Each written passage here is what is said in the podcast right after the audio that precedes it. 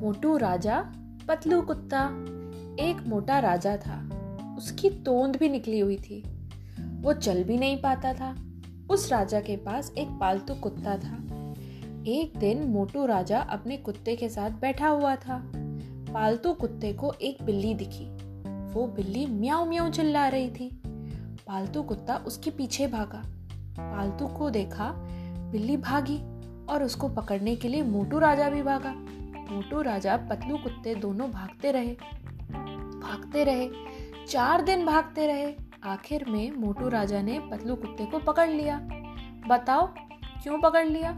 क्योंकि मोटू राजा अब पतला हो गया था ना। Moral of the story is do exercise and stay fit always.